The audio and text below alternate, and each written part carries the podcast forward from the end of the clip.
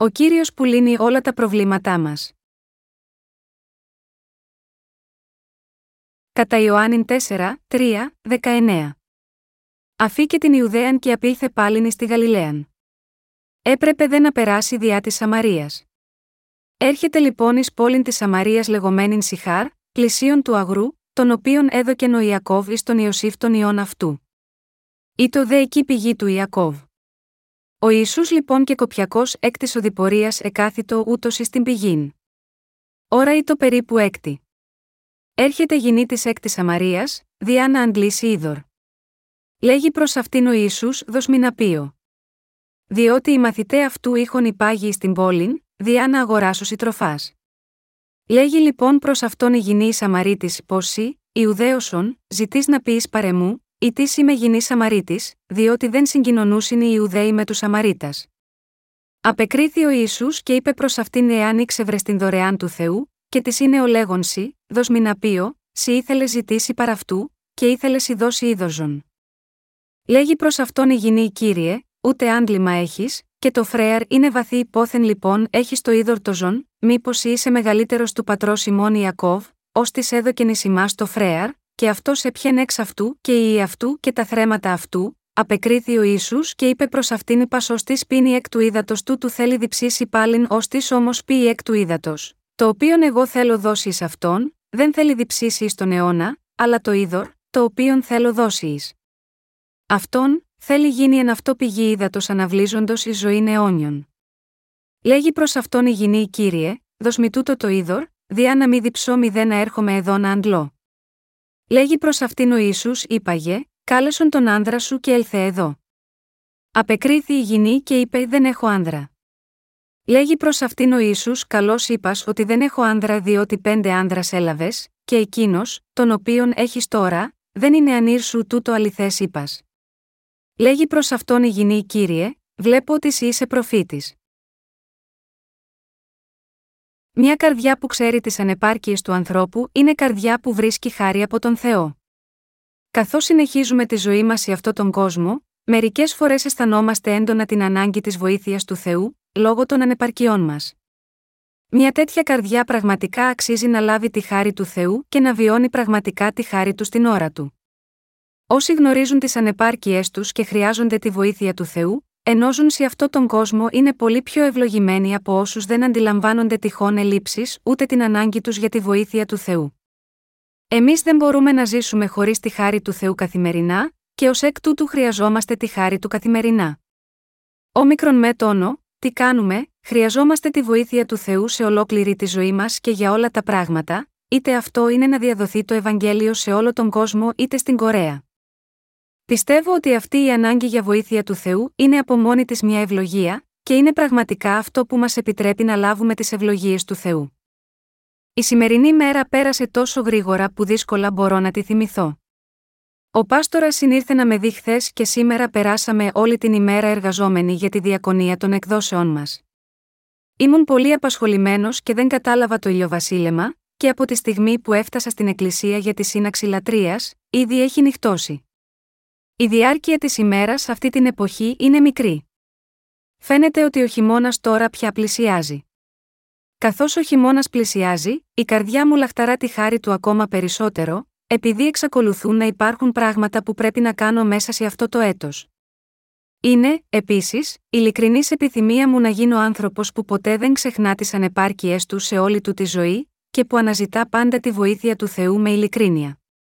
Δεν θέλω να γίνω άνθρωπος πολύ πλούσιος που ευημερεί από τον εαυτό του ώστε να μην χρειάζεται τη βοήθεια του Θεού.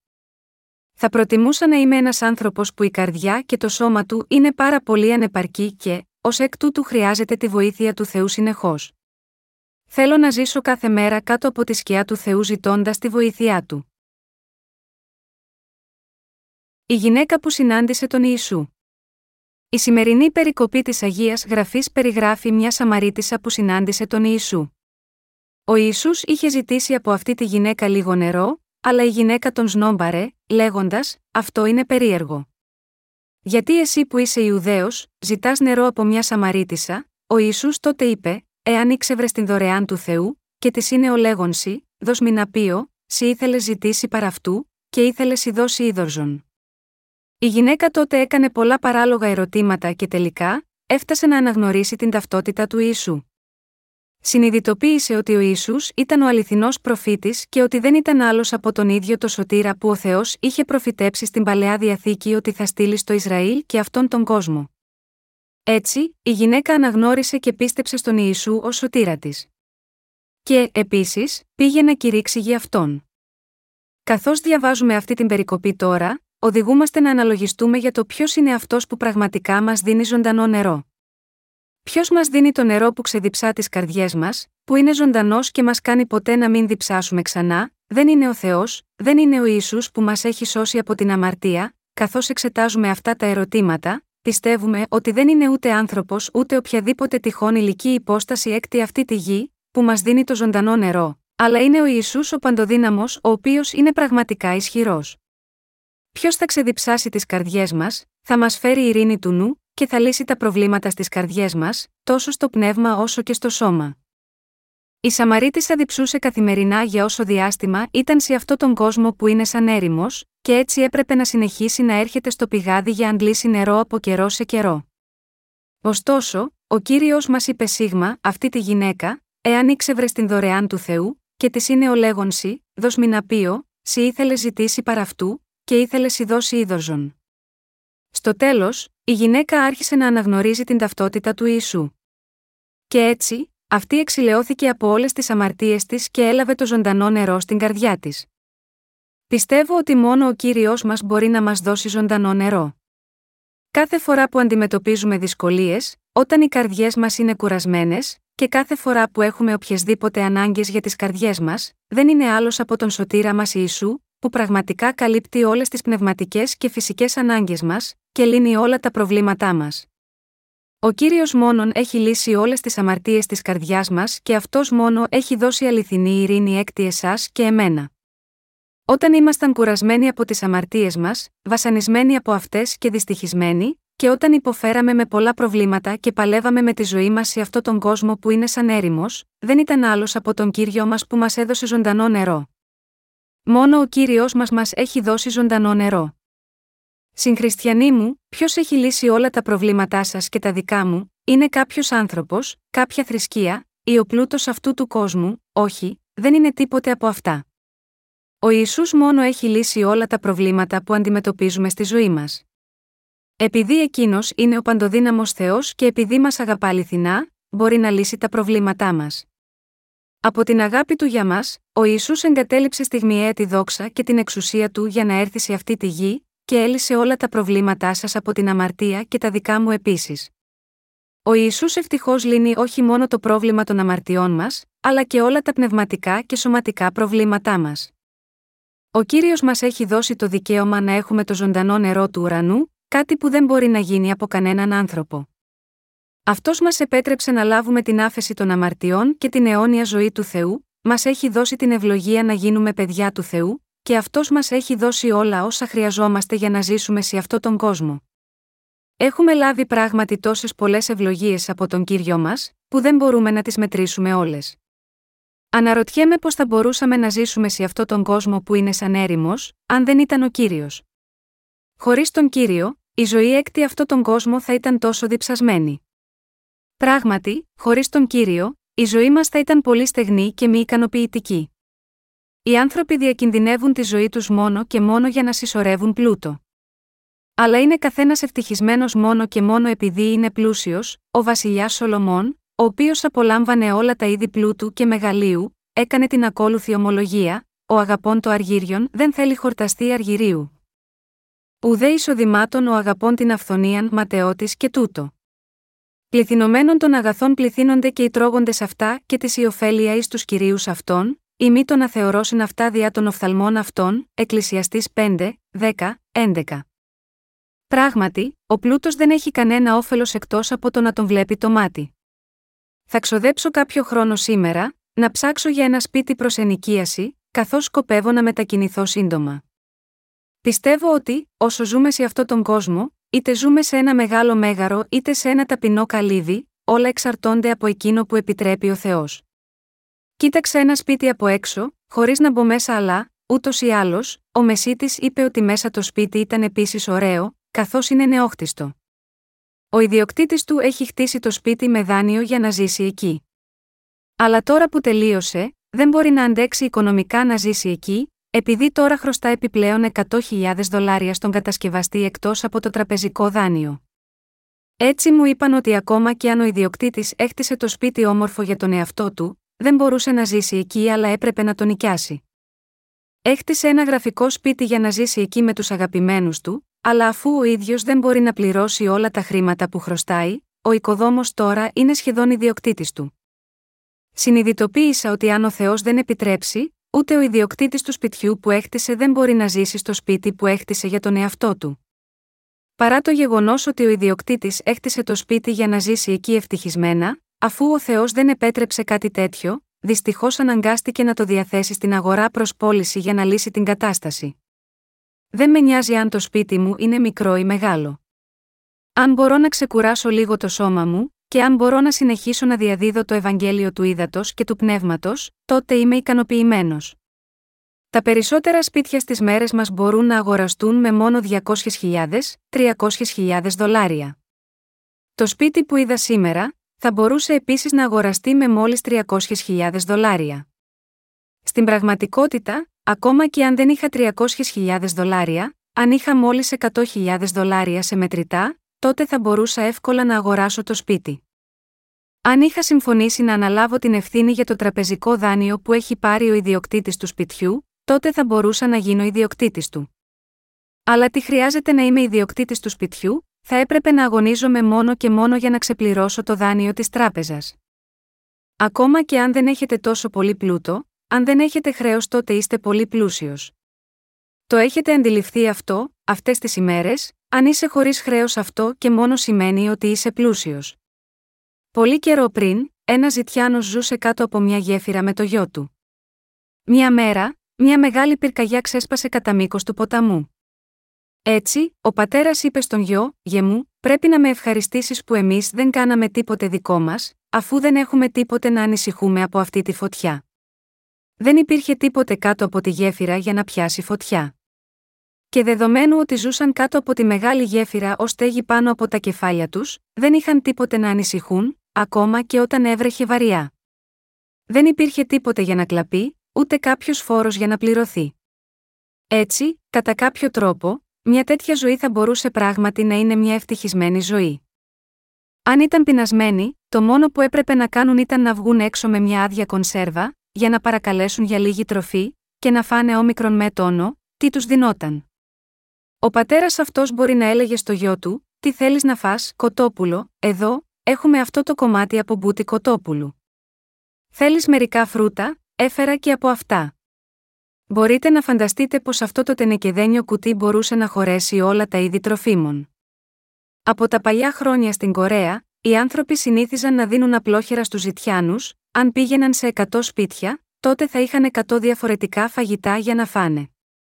Γι' αυτό λένε πως το πιάτο του Ζητιάνου είναι νοστιμότερο. Ανεξάρτητα από το αν είστε πλούσιοι ή φτωχοί, μια ευτυχισμένη ζωή είναι εκείνη που ζητά τη βοήθεια του Θεού και στηρίζεται στη χάρη του. Πιστεύω ότι ευτυχισμένοι είναι εκείνοι που ζουν στη χάρη του Θεού, ζητούν τη χάρη του και ζουν ντυμένοι με αυτή τη χάρη. Είναι καλύτερο για μας να στερούμαστε μερικά πράγματα, από το να έχουμε τα πάντα σε αυθονία ενώ ζούμε σε αυτόν τον κόσμο. Όταν ζούμε σε έναν κόσμο που είναι σαν μια έρημο, ο Θεός δίνει το ζωντανό νερό στις καρδιές μας. Ο Κύριος λύνει όλα τα προβλήματά μας. Με άλλα λόγια, όταν ζητάμε από τον Κύριο τη χάρη του, λέγοντας σε αυτόν: «Κύριε, χρειάζομαι πραγματικά τη χάρη σου. Σε παρακαλώ, χάρισέ τη επάνω μου. Χρειάζομαι τη βοήθειά σου», μπορούμε να γευτούμε επιτέλους τη χάρη του Θεού. Είναι καλό να έχουμε μια τέτοια καρδιά που ζητά βοήθεια από τον Θεό. Αν και έχουμε ζήσει με τη χάρη του Θεού μέχρι τώρα, είναι ειλικρινής ελπίδα μου ότι θα συνεχίσουμε να ζούμε με τη χάρη του Κυρίου τις ημέρες που έρχονται. Ξέρω και πιστεύω ότι, ακριβώς όπως ο Κύριος Ιησούς είχε δώσει ζωντανό νερό έκτο αυτή τη Σαμαρίτισσα και μάλιστα έλυσε όλα τα προβλήματά της, εκείνος θα μας δείσει επίσης με όλες τις ευλογίες και τη χάρη που χρειαζόμαστε για να ζήσουμε σε αυτόν τον κόσμο. Ο Θεός μας είναι ισχυρός και δεν μας έσωσε μόνο από την αμαρτία, αλλά επίσης έχει γίνει ο ποιμένας και πατέρας μας. Επειδή ο Θεός παραχωρεί τη χάρη του σε όμικρον με τόνο, τι κάνουμε; Δεν μπορούμε παρά να τον ευχαριστούμε και δεν μπορούμε παρά να πιστεύουμε σε αυτό τον Θεό. Εμείς πραγματικά πιστεύουμε σε αυτόν και τον ευχαριστούμε. Δίνουμε πράγματι τις ευχαριστίες μας. Ευχαριστούμε τον Κύριο μας διότι θα μας γεμίσει με όλα όσα χρειαζόμαστε και λείπουν από τη ζωή μας. Επειδή ο Κύριος είναι ισχυρός, επειδή ξέρει όλες τις ανάγκες μας και επειδή είμαστε παιδιά Του και λαός Του, πιστεύουμε ότι ο Κύριος θα είναι μαζί μας και θα μας βοηθήσει μέχρι το τέλος του κόσμου.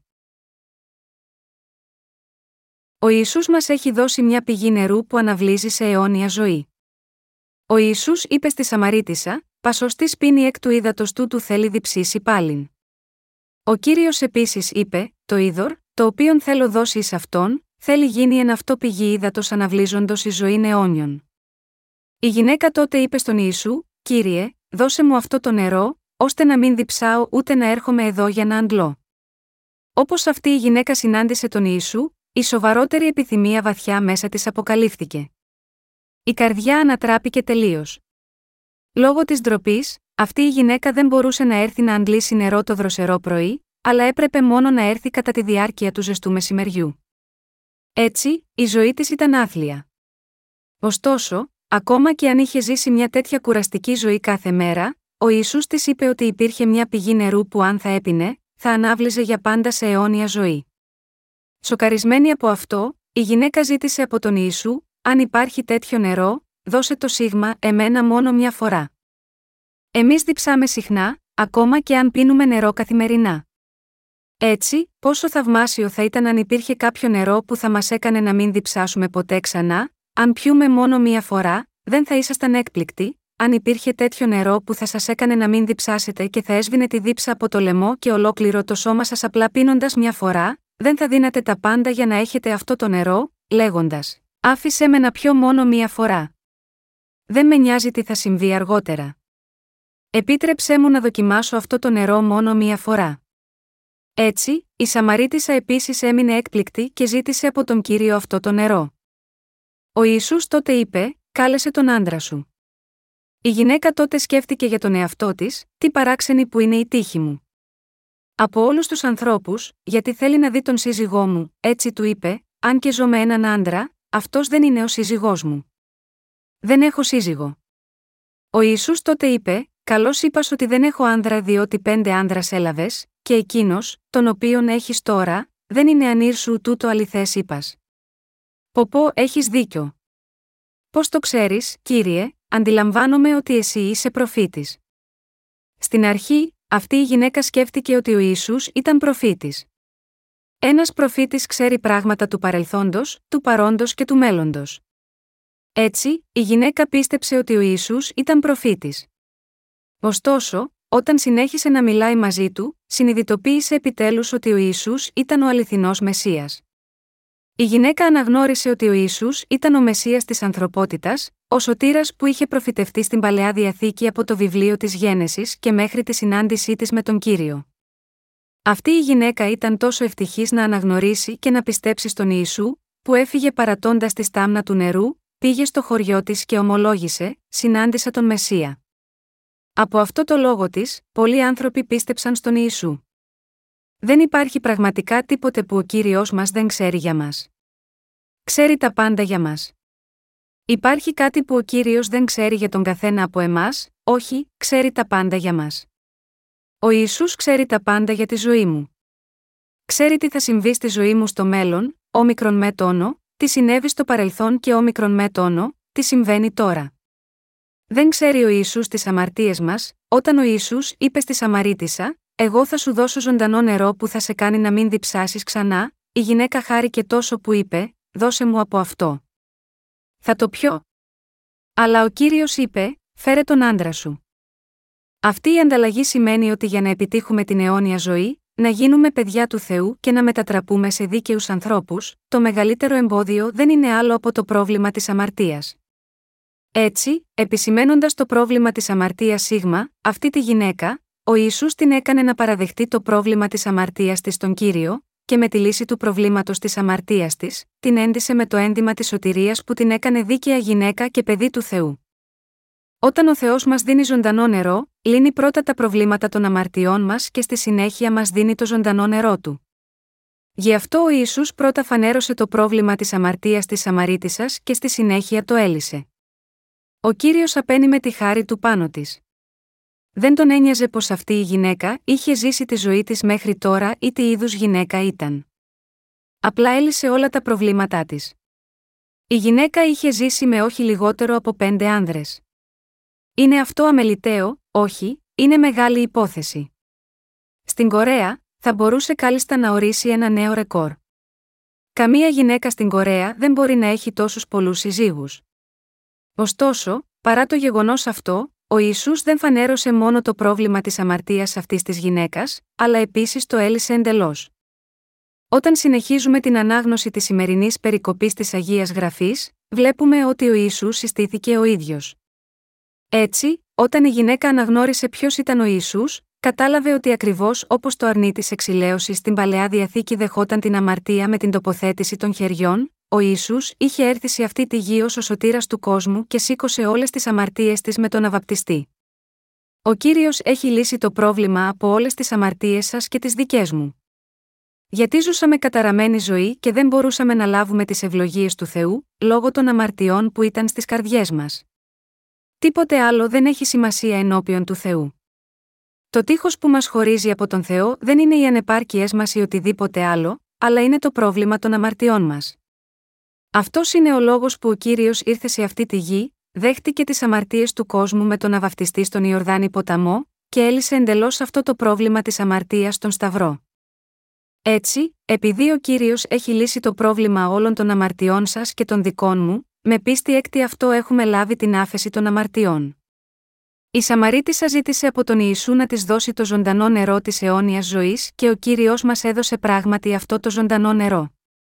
Έδωσε το ζωντανό νερό όχι μόνο σίγμα, αυτή τη γυναίκα, αλλά σε εσένα και εμένα επίσης. Είναι αυτή η γυναίκα η μόνη που έζησε με πέντε άνδρες, μήπως και εμείς δεν ζούσαμε επίσης με πέντε συζύγους, πνευματικά μιλώντας, σύζυγοι εδώ είναι οι αξίες αυτού του κόσμου που περιμένουμε να μας κάνουν ευτυχισμένους. Για παράδειγμα είναι ο πλούτος, η δύναμη, το κύρος, η θρησκεία, η ευχαρίστηση κοκ. Εμείς δεν μπορούμε παρά να διαπράττουμε αμαρτία κυνηγώντας αυτά τα πράγματα ως την ημέρα που θα πεθάνουμε και δεν μπορούμε παρά να ριχτούμε στον άδη εξαιτίας των αμαρτιών μας. Ωστόσο, ο Κύριος μας έχει καθαρίσει όλες αυτές τις αμαρτίες. Με το να βαφτιστεί και να πεθάνει στον Σταυρό, ο Ιησούς έχει καθαρίσει κάθε αμαρτία. Επειδή ο Θεός είναι παντοδύναμος και επειδή μας αγαπά, έχει παραχωρήσει τη χάρη τους σε εμάς και έλυσε όλα τα προβλήματα χωρίς καμία εξαίρεση. Με αυτόν τον τρόπο, ο Κύριος ξεδίψασε την καρδιά της Σαμαρίτισσας και έσβησε επίσης τη δίψα της καρδιάς σας και της δικής μου. Πώς θα μπορούσαμε ποτέ να σβήσουμε τη δίψα μας, χωρίς τον Κύριο? Επειδή ο Κύριος έχει λύσει το πρόβλημα των αμαρτιών μας, η δίψα στις καρδιές μας μπορεί να σβήσει πλήρως. Αν δεν είχε γίνει έτσι, τότε δεν θα είχαμε άλλη επιλογή από το να πεθάνουμε κάτω από το μόνιμο βάρος της αμαρτίας. Επιπλέον, είμαστε προορισμένοι να πεθάνουμε όχι μόνο κάτω από το βάρος των αμαρτιών μας, αλλά και από το βάρος των ανησυχιών μας, των καταπιέσεων του κακού σατανά και ακόμα από τις ζωφερές πραγματικότητες της ζωής που ζούμε σε αυτόν τον κόσμο. Ωστόσο, επειδή ο Κύριος μας είναι ισχυρός, έχει λύσει όχι μόνο το πρόβλημα των αμαρτιών μας αλλά και κάθε άλλο πρόβλημα. Και ακόμα και τώρα, λύνει τα προβλήματά μας. Κάθε φορά που αντιμετωπίζουμε ένα πρόβλημα, ο Κύριος παραχωρεί τη χάρη του. Όταν τα πράγματα πάνε στραβά, ο Κύριος τα διορθώνει για να εξασφαλιστεί η επιτυχία. Ο Θεός παραχωρεί τη χάρη του, επίσης, σε όμικρον με τόνο, τι δεν μπορούμε να επιτύχουμε με τη δική μας προσπάθεια. Δίνοντας μας τις ευλογίες του κάθε στιγμή, ο Θεός μας ικανώνει να πετύχουμε αυτό που είναι αδύνατο. Γνωρίζουμε ότι ο Θεός μας έχει παραχωρήσει τη χάρη του για τη σωτηρία. Έτσι, είμαστε ευγνώμονες ολόψυχα στον Κύριο. Γνωρίζουμε ότι ο Κύριος που πιστεύουμε είναι παντοδύναμος, έχει καθαρίσει τις αμαρτίες μας, αλλά και παραχωρεί τη χάρη τους σε εμάς σε όλα όσα χρειαζόμαστε για να ζήσουμε. Πότε η καρδιά σας έχει κάποια προβλήματα ή έλλειψη, ή χρειάζεται κάτι, τότε, υποβάλλετε αυτά τα προβλήματα στον Θεό και ζητήστε του την επίλυσή τους. Με προσευχή υποβάλλετε τα προβλήματά σας στον Θεό. Όταν πηγαίνετε σε ένα νοσοκομείο, θα παρουσιάσετε πρώτα την κάρτα υγείας σας, έτσι δεν είναι, κάπως έτσι, πρέπει να παρουσιάσετε πρώτα τα προβλήματά σας στον Θεό. Μόλις υποβάλλετε την αίτησή σας στον Θεό, λέγοντας «Κύριε, αυτό χρειάζομαι», τότε αυτό το πρόβλημα θα λυθεί αργά ή γρήγορα. Ο Θεός θα φροντίσει για αυτό το πρόβλημα, όταν το χρειάζεστε πραγματικά. Έχουμε ένα τέτοιο προνόμιο, να απευθυνόμαστε για τα προβλήματά μας στον παντοδύναμο Θεό με οποιαδήποτε τρόπο υπάρχει. Η σημερινή περικοπή της Αγίας Γραφής με αναγκάζει να προβληματιστώ σχετικά με το πόσο ισχυρός είναι ο Κύριος μας και πόσο θαυμάσιο προνόμιο είναι ότι έχουμε σωθεί. Αναγνωρίζω και πιστεύω ότι η ευτυχία μας είναι ότι έχουμε συναντηθεί με τον Κύριο, και είναι προνόμιο μας ως χριστιανοί ότι ο Κύριος μας παρέχει ζωντανό νερό καθημερινά, και ότι μπορούμε να πίνουμε καθημερινά. Έχετε εσείς επίσης αναγνωρίσει και πιστέψει με αυτόν τον τρόπο. Ο Κύριος μας παραχωρεί τη χάρη Του σε όλα όσα χρειάζεστε στη ζωή σας την ώρα Του. Σας προτρέπω να πιστεύετε σε αυτό επίσης. Τι ισχυρός και θαυμάσιος Θεός είναι ο Κύριος μας. Ο Θεός είναι ο Κύριος ο οποίος παραχωρεί τη χάρη Του σε όμικρον με τόνο, τι κάνουμε, σε κάθε σκέψη και φιλοδοξία μας. Είναι γραμμένο «Και η ειρήνη του Θεού η υπερέχουσα πάντα νουν θέλει διαφυλάξει τας καρδίας σας και τα διανοήματά σας διά του Ιησού Χριστού» Φιλιππισίους τέσσερα επτά. Πρέπει να προσευχόμαστε και να ευχαριστούμε τον Θεό που έχουμε γίνει παιδιά Του. Και πρέπει να ευχαριστούμε αυτόν τον Κύριο που δίνει το ζωντανό νερό σε εσένα και εμένα κάθε μέρα, τον Κύριο που λύνει όλα τα προβλήματά μας και έχει ήδη σηκώσει το βάρος από όλες τις αμαρτίες μας. Πράγματι, δεν έχουμε άλλη επιλογή από το να ευχαριστούμε τον Θεό. Είμαι βέβαιος ότι ακόμα και στις μέρες που έρχονται, θα συνεχίσουμε να ζούμε με τη χάρη του Κυρίου. Πιστεύετε και εσείς επίσης σε αυτό, χρειάζεστε και εσείς επίσης τη χάρη του Θεού καθημερινά, έχετε κάποιες ανάγκες, μήπως σας λείπει κάτι, αν ναι, τότε είστε ένας πολύ ευτυχισμένος άνθρωπος. Γιατί εσείς και εγώ είμαστε χαρούμενοι άνθρωποι, επειδή όλες οι ανάγκες και οι ελλείψεις μας θα πληρωθούν και θα συμπληρωθούν από τον παντοδύναμο Κύριο. Πιστεύετε σε αυτό, σας προτρέπω να πιστεύετε έτσι. Και εγώ, επίσης, έτσι πιστεύω. Πιστεύω ότι αν χρειάζομαι κάτι, ο Θεός θα με γεμίσει και θα παραχωρήσει χάρη επάνω μου. Και πιστεύω ότι ο Κύριος θα κάνει το ίδιο για σας επίσης. Δεν ήξερα στην αρχή ότι το να σωθώ ήταν τόσο καταπληκτικό και υπέροχο. Όταν άκουσα για πρώτη φορά το Ευαγγέλιο του Ύδατος και του Πνεύματος και έλαβα τη σωτηρία μου, νόμιζα ότι λύθηκε μόνο το πρόβλημα της αμαρτίας. Ωστόσο, καθώς συνέχιζα τη ζωή μου σε αυτόν τον κόσμο, μετά τη λήψη της άφεσης της αμαρτίας, συνειδητοποίησα ότι είχα πολλές ανάγκες και ότι είχα πολλά πράγματα που έλειπαν. Και συνειδητοποίησα ότι ο Κύριος μας παραχωρεί τη χάρη Του επάνω μας από καιρό σε καιρό, προμηθεύει τις ανάγκες μας, σύμφωνα με τις αληθινές ανάγκες μας, μας προμηθεύει για να ζήσουμε με πίστη, μας επιτρέπει να ζούμε διαφορετικά από τους ανθρώπους του κόσμου. Και μας ικανώνει να επιλέξουμε να λαβαίνουμε ζωντανό νερό από τον Θεό καθημερινά. Έτσι, όσο περισσότερος χρόνος έχει περάσει από τότε που έλαβα την άφεση των αμαρτιών μου, τόσο περισσότερο είμαι ευγνώμων στον Κύριο. Είμαι ευγνώμων γιατί είναι ο Κύριος που θα λύσει τα προβλήματά μας. Συγχριστιανοί μου, έχετε λάβει την άφεση της αμαρτίας, είναι σπουδαίο πράγμα ότι έχετε λάβει την άφεση της αμαρτίας. Είναι υπέροχο. Αφού έχετε λάβει την άφεση της αμαρτίας, έχετε γίνει παιδιά του Θεού και ευλογημένος του λαός. Συγχριστιανοί μου, ακόμα και αν μπορεί να υπάρχουν πολλά προβλήματα μετά την παραλαβή της άφεσης των αμαρτιών σας, εγώ σας προτρέπω να ακολουθήσετε τον Κύριο. Σας προτρέπω να ακολουθήσετε τον Κύριο με την καρδιά σας ενωμένη με τους αδελφούς και τις αδελφές και την Εκκλησία του Θεού, διαβάζοντας τον Λόγο Του, καθώς και να προσεύχεστε. Αν δεν είστε σίγουροι για το τι πρέπει να κάνετε, τότε απλώς ακολουθήστε αυτούς που είναι μπροστά από σας. Να καθοδηγήσετε από αυτούς, να έχετε κοινωνία μαζί τους, να κατευθύνεστε από αυτούς και να ακολουθείτε τον Κύριο. Θα ζείτε τότε μια πολύ ευλογημένη ζωή. Δεν μπορώ να είμαι αρκετά ευγνώμων όταν σκέφτομαι πως έχουμε γίνει παιδιά του Θεού, λάβαμε την αιώνια ζωή και παίρνουμε ζωντανό νερό καθημερινά, όλα επειδή έχουμε λάβει αυτό το ένα πράγμα, την άφεση της αμαρτίας. Καθώς ζούμε σε αυτόν τον κόσμο μέσα στη σάρκα μας, έχουμε πολλές ανάγκες τόσο για το σώμα μας όσο και το πνεύμα μας, και χρειαζόμαστε επίσης τη βοήθεια του Θεού για πολλά πράγματα.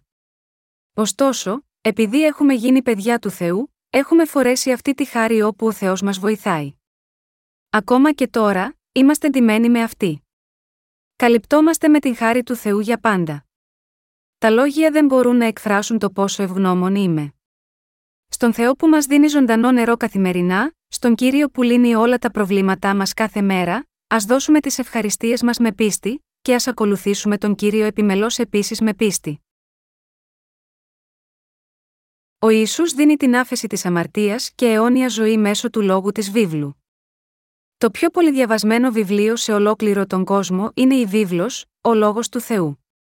Η Αγία Γραφή είναι η αλήθεια, γι' αυτό είναι ο λόγος του Θεού. Η Αγία Γραφή είναι η αποθήκη της βαθιάς αλήθειας, σε τέτοιο βαθμό που δεν υπάρχει σχεδόν τίποτε που δεν λύνεται στον λόγο του Θεού. Ο Σέξπιρ, ο παγκοσμίου φήμης λογοτεχνικός γίγαντας τον οποίο γνωρίζουμε πολύ καλά, λέγεται ότι είχε διαβάσει τη βίβλο πάνω από διακόσιες φορές. Τα κείμενά του διαθέτουν εξαιρετικά ακριβείς και δυνατές εκφράσεις, αλλά λέγεται ότι όλα τα γραπτά του, στην πραγματικότητα μιμούνται την εκφραστική δύναμη του λόγου του Θεού. Παρά το γεγονός ότι ο Σέξπιρ είχε ανακαλύψει καλές εκφράσεις στη βίβλο, εμείς πρέπει να ανακαλύψουμε στην Αγία Γραφή το ευλογημένο Ευαγγέλιο που μας δίνει τη δυνατότητα να αναγεννηθούμε. Πρέπει να λάβουμε έτσι την αιώνια ζωή που προσφέρεται από τον Κύριο. Η Αγία Γραφή είναι ο λόγος του Θεού που δίνει μαρτυρία για τον Ιησού. Διδάσκει την αλήθεια που επιτρέπει στον άνθρωπο να λάβει το Άγιο Πνεύμα πιστεύοντας στο πανέμορφο Ευαγγέλιο του ύδατος και του Πνεύματος. Ο λόγος της βίβλου γράφει για το μυστήριο της όμορφης σωτηρίας που ο Ιησούς έχει δώσει στην ανθρωπότητα. Η Αγία Γραφή γράφει για το πώς ο κόσμος δημιουργήθηκε στην αρχή, ποιος είναι ο Πατέρας Θεός, ποιος είναι ο Υιός του Ιησούς και όσα ο Ιησούς έχει κάνει για την ανθρωπότητα. Στη Γένεση ένα, ένα, τρία γράφει επίσης για τον Ιησού. Είναι επίσης γραμμένο στη Γένεση, ας κάμομεν άνθρωπον κατ' εικόνα ημών, καθ' ομοίως ειν ημών. Μπορούμε να δούμε εδώ ότι ο Θεός είναι ο τριαδικός Θεός Πατέρας, Υιός και Άγιο Πνεύμα. Το γεγονός ότι ο Θεός είπε, όταν δημιούργησε την ανθρωπότητα, ας κάνουμε άνθρωπο σύμφωνα με την ομοιότητά μας, φανερώνει ότι αυτός είναι ο τριαδικός Θεός. Με άλλα λόγια, αυτό που ο τριαδικός Θεός κάνει, είναι διαφορετικό σε κάθε πρόσωπο της θεότητας. Ο Θεός Πατέρας προγραμμάτισε κάθε πτυχή αυτής της σωτηρίας, ο Ιησούς πέτυχε το σχέδιο της σωτηρίας του Πατέρα και έχει τη μαρτυρία από τον Πατέρα και το Άγιο Πνεύμα μαρτυρεί σε εκείνο που έκανε ο Υιός. Η Αγία Γραφή λέει από την αρχή ότι ο Ιησούς είναι ο σωτήρας μας, ο οποίος δημιούργησε τον κόσμο και το σύμπαν. Ο Ιησούς είναι ο αρχιερέας της Βασιλείας των Ουρανών, ο προφήτης για όλη την ανθρωπότητα και ο βασιλεύς των βασιλέων. Ο Ιησούς κατέχει ταυτόχρονα τα τρία λειτουργήματα του αρχιερέα, του προφήτη και του βασιλιά. Ο Ιησούς είναι ο Υιός του Θεού και ο σωτήρας της ανθρωπότητας που ήρθε να την ελευθερώσει από τον Σατανά, την αμαρτία, την καταστροφή και την κρίση και να καταστρέψει το έργο του Σατανά. Δεν υπάρχει καμία ιστορία της βίβλου που είναι πιο όμορφη από το υπέροχο Ευαγγέλιο του ύδατος και του Πνεύματος που ο Ιησούς έχει δώσει σε μας. Ωστόσο, οι Ιουδαίοι πίστευαν ότι ο Μωυσής ήταν μεγαλύτερος από τον Ιησού. Αυτό ήταν άγνοια και ανοησία που προήλθε από την έλλειψη πίστης τους στον Ιησού. Ακόμα και τώρα, αρνούνται ότι ο Ιησούς είναι ο Υιός του Θεού και εξακολουθούν να περιμένουν τον Μεσσία να έρθει. Ωστόσο, ολόκληρη η Αγία Γραφή αποκαλύπτει ότι ο Ιησούς έχει ήδη έρθει και ότι θα επιστρέψει και πάλι. Στο Κατά Ιωάννην πέντε και σαράντα έξι, ο Ιησούς λέει: «Διότι εάν πιστεύετε εις τον Μωυσήν, ή θέλετε πιστεύσει εις εμέ επειδή περί εμού εκείνος έγραψεν». Ο Μωυσής έγραψε την Αγία Γραφή. Έλαβε τον νόμο του Θεού και τον κατέγραψε και, επίσης, έγραψε για το σύστημα των θυσιών της σκηνής του μαρτυρίου με λεπτομέρειες. Ο λόγος της βίβλου έγινε το θεμέλιο της πίστης μας. Μέσω του Μωυσή, ο Θεός είχε δώσει το σύστημα των θυσιών για να πλύνει όλες τις αμαρτίες όλων των ανθρώπων έκτον αυτόν τον κόσμο. Το βιβλίο του Λεβιτικού, που γνωρίζουμε πολύ καλά, γράφει καθαρά και δείχνει τι είδους θυσία πρέπει να προσφέρεται από τον άνθρωπο, προκειμένου να λάβει την άφεση της αμαρτίας από τον Θεό. Λέει ότι αν κάποιος από τους κοινούς ανθρώπους διέπρατε αμαρτία ενώπιον του Θεού και ήθελε να θυσιάσει μια προσφορά στον Ιεχωβά για να λάβει την άφεση της αμαρτίας, τότε έπρεπε να φέρει ένα άμωμο ζώο. Και σύμφωνα με αυτό το σύστημα των θυσιών, ο αμαρτωλός έπρεπε οπωσδήποτε να βάλει και τα δύο χέρια του στο κεφάλι του ζώου της θυσίας. Έχοντας μεταβιβάσει έτσι όλες τις αμαρτίες του στο ζώο της θυσίας, ο ίδιος στη συνέχεια έπρεπε να το σκοτώσει στη θέση του, χύνοντας έτσι το αίμα του. Στη συνέχεια έπρεπε να το παραδώσει σε έναν ιερέα, και ο ιερέας έβαζε λίγο από αυτό το αίμα στα κέρατα του θυσιαστηρίου του ολοκαυτώματος, το υπόλοιπο χυνόταν στο έδαφος, έκοβαν τη σάρκα του ζώου της θυσίας, το έβαζαν στο βωμό του ολοκαυτώματος μαζί με το λίπος που έπαιρναν από τα εντόστια του ζώου, και τα έκαιγαν με φωτιά ως προσφορά στον Θεό. Η βίβλος λέει πως αυτό θεσπίστηκε ώστε όλοι οι άνθρωποι να λαβαίνουν την άφεση των αμαρτιών τους καθώς ο ιερέας έκανε αυτά τα πράγματα για αυτούς. Και ο Θεός θέσπισε επίσης την ημέρα της εξηλαίωσης, τη δέκατη ημέρα του έβδομου μήνα, προκειμένου να καθαρίσει τις ετήσιες αμαρτίες των Ισραηλιτών. Αυτό το σύστημα των θυσιών ήταν ένας νόμος που ο Θεός είχε δώσει μέσω του Μωυσή. Για ποιο λόγο πιστεύουμε στον Ιησού? Ο σκοπός για τον οποίο πιστεύουμε στον Ιησού είναι για να λάβουμε την άφεση των αμαρτιών μας. Όταν ο Ιησούς ήρθε στη γη για πρώτη φορά, δεν ήρθε με μεγαλείο όπως οι βασιλιάδες αυτού του κόσμου. Αντίθετα, είχε εγκαταλείψει τη δόξα του ουρανού και ήρθε ως τρυφερών φυτών και ως ρίζα από ξηράς γης. Παρά το γεγονός ότι ο Ιησούς ήρθε σε αυτή τη γη και ενσαρκώθηκε σε ένα σώμα που δεν είχε καμία σχέση με την επιθυμία, αυτός δεν είναι απλά ένας συνηθισμένος άνθρωπος, αλλά είναι ο ίδιος Θεός. Επειδή ο Ιησούς ήρθε σε αυτή τη γη με ταπεινότητα, πολλοί άνθρωποι εκείνες τις ημέρες δεν τον δέχτηκαν. Είχαν ως εκ τούτου αποκλειστεί από τη θαυμάσια σωτηρία του. Οι περισσότεροι Ισραηλίτες δεν πίστευαν στον λόγο της βίβλου. Καθώς ενδιαφέρονταν περισσότερο για τη δόξα της σάρκας τους παρά τη σωτηρία που προσφέρει ο Ιησούς, δεν πίστεψαν στο υπέροχο Ευαγγέλιο του ύδατος και του πνεύματος με επιθυμία να το αποκτήσουν. Ο Μωυσής είναι ο εκπρόσωπος του νόμου της Παλαιάς Διαθήκης. Ο Μωυσής έλαβε τον νόμο από τον Θεό και ο ίδιος αναμετάδωσε σαφώς τις σαφείς εντολές του στους ανθρώπους. Ο Θεός δεν έδωσε λιγότερα από εξακόσια δεκατρία θεσπίσματα και εντολές στην ανθρωπότητα. Ο νόμος αυτός αποτελείται από θεσπίσματα που πρέπει να τηρούνται ενώπιον του Θεού και τα θεία πρότυπα ζωής που είναι απαραίτητα για τον άνθρωπο για να ζήσει σε αρμονία με τους άλλους. Ο Μωυσής αναμετάδωσε σαφώς τον νόμο του Θεού στους ανθρώπους. Ωστόσο, παρά το γεγονός αυτό, οι άνθρωποι δεν συνειδητοποίησαν τις αμαρτίες τους, ακόμα και μετά τη λήψη του νόμου του Θεού. Ο Θεός δίδαξε στην Αγία Γραφή τη μέθοδο της άφεσης της αμαρτίας μέσω του συστήματος θυσιών.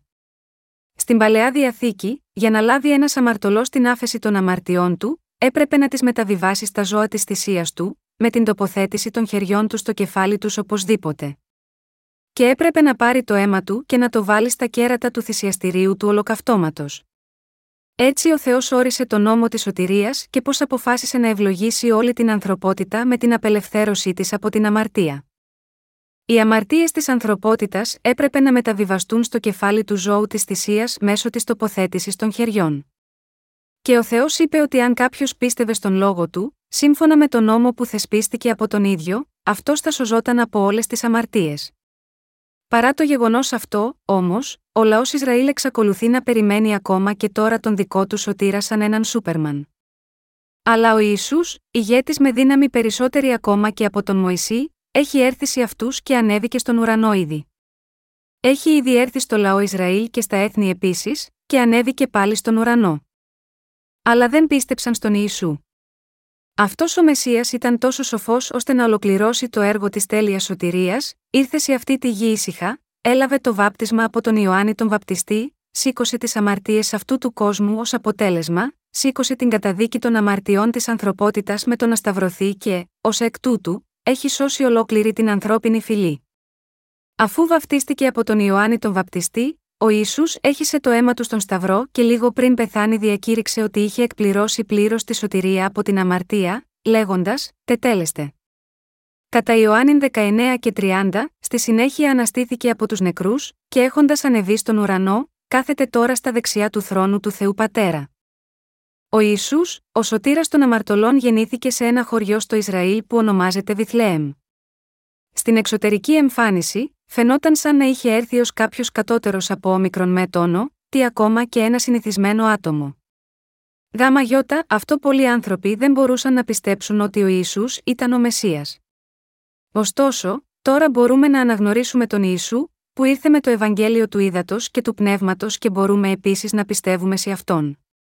Αν μόνο εξετάσουμε Αυτόν τον Ιησού πιο στενά, μπορούμε να δούμε ότι Αυτός είναι ο Υιός του Θεού, ο Δημιουργός και ο Σωτήρας της ανθρωπότητας. Μπορούμε να αναγνωρίσουμε σαφώς ότι ο Ιησούς είναι ο ίδιος Θεός και μπορούμε επίσης να τον συναντήσουμε με πίστη. Ποιο είναι το υπέροχο Ευαγγέλιο που κάθε αμαρτωλός πρέπει να πιστέψει?